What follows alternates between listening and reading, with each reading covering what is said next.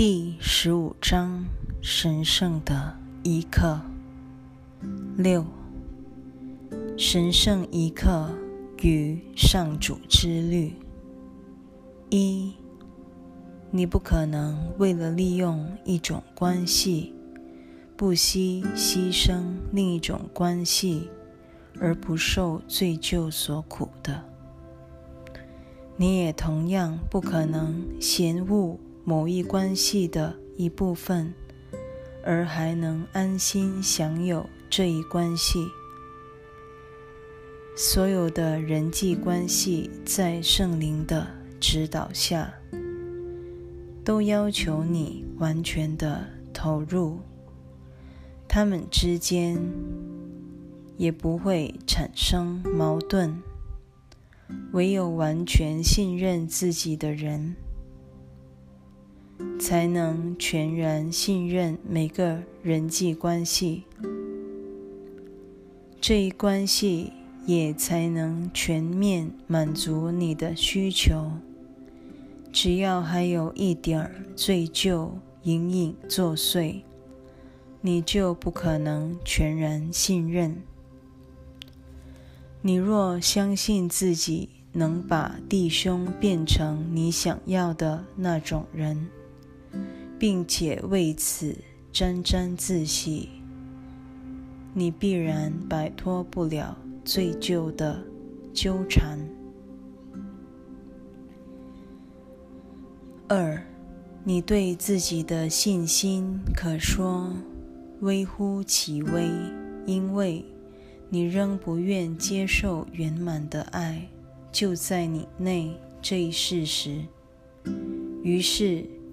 你向外寻求根本不可能在外面寻得之物。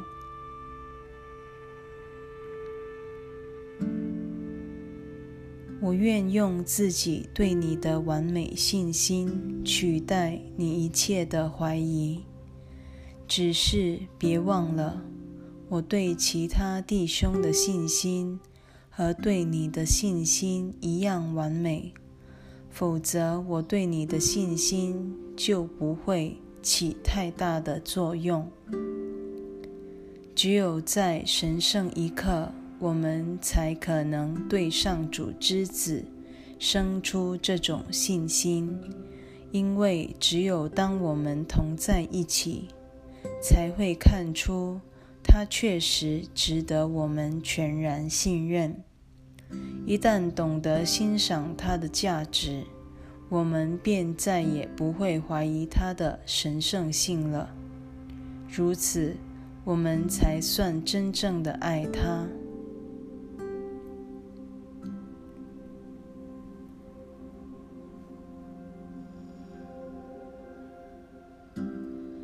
三，唯有认可彼此的神圣本质。所有的分裂才会消失踪影，因神圣本质是一种能力，你唯有给出这一能力，自己方能获得此一力量。你若一心只想满足自己心目中的需求，必会相信对方比你更强大。如此一来，你之所获变成了他之所失。你若认定自己脆弱不堪，必会想要打倒别人。幸好圣灵给我们另一种诠释人际关系的角度，它完全超乎这种成败得失的概念之上。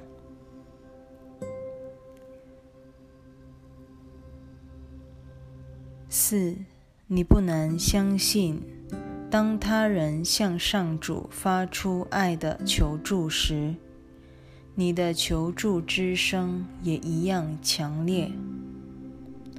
切莫认为上主若答复了他的求助，你的祈求就会落空。相反的，你应把他的成功视为你胜利的先声。因为冥冥中，你已体会出上主其实是一种理念。你对他的信心会借着分享而更为坚固。真正让你难以接受的，乃是你的存在与天赋一样，也属于一种理念而已。你的生命原本如他一般，彻底给出之后，你的生命只增不减，有得无失。这才是平安的基础，因它内没有冲突。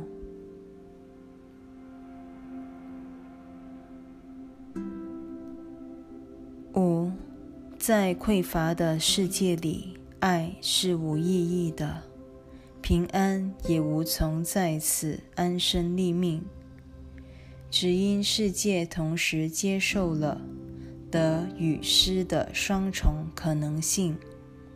使人无法意识到自身内圆满的爱，唯有在神圣一刻中，你才能认出存于自己心内的爱之理念，并将此理念融入天心。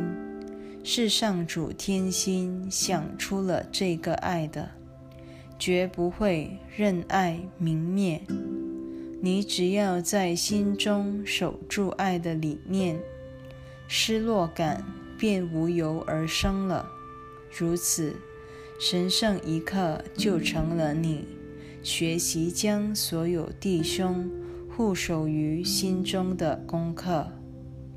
你在其中只会感到圆满，而非失落。由此可知。给予乃是你唯一的选择，这就是爱，也只有这一个才是上主的自然律。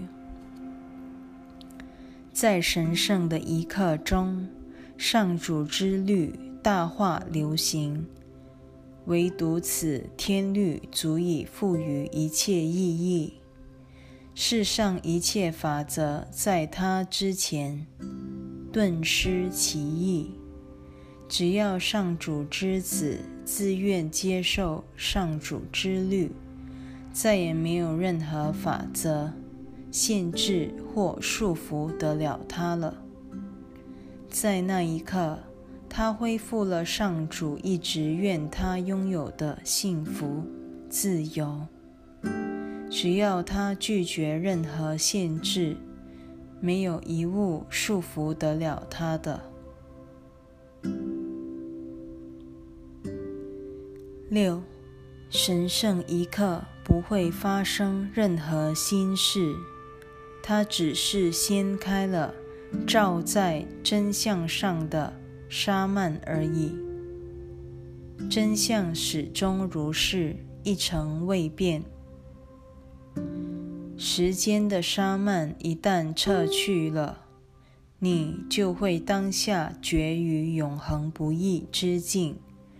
任何人若从未有过掀开沙曼的经验，亦未感受过沙曼后面令人难以抗拒的光明磁力，他是不可能一无所惧的信任爱的。只有圣灵能给你这一信心，因他已赐给了我，而我也接受了。你无需担心自己可能与神圣一刻无缘，因我已与他结缘了。圣灵会透过我赐你这一刻的，你也会如法与人分享的。不要让你心目中的需求蒙蔽了这真实的需求。神圣一刻会帮你认出上主儿女心中共有的唯一需求。只要体认出这一点，你就已经与我洗手，带给世人真正之所需。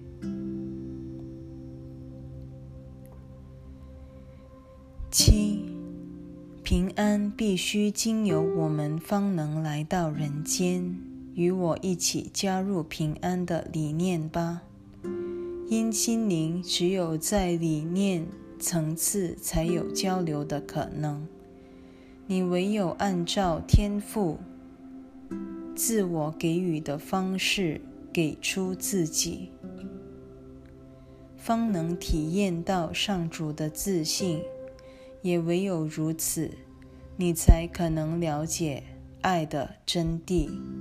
但请记得，了解是心灵的工作，也只出自心灵层次。为此，真知也出自心灵。获得真知的条件，也只存于真知所在的心灵。你纯粹只是一个理念而已。你若不是理念，是不可能与永恒境界全面交流的。你若宁可活成另一种生命，或存心脚踏两条船，就绝不可能记起自己所熟悉的那种交流语言。八。你会在神圣一刻忆起上主，同时与他一起、一同忆起那能与所有弟兄交流的语言。因交流和真理一样，是整体必现的、进入记忆的。神圣一刻不会排斥任何一物。只因过去无从作梗，自然没有排斥的理由了。排斥的借口一旦撤除，排斥现象自然随之消失。于是，你的生命之源，也是所有弟兄的源头。才能取代这排斥之源而进入你的觉知，上主与他的德能便名正言顺地进驻你心中，让你惊艳到理念与理念之间通畅无阻的交流。这一能力又会进一步帮你学会认出自己的真相。因你已开始明白自己的造物主以及与他同在的造化之真相了。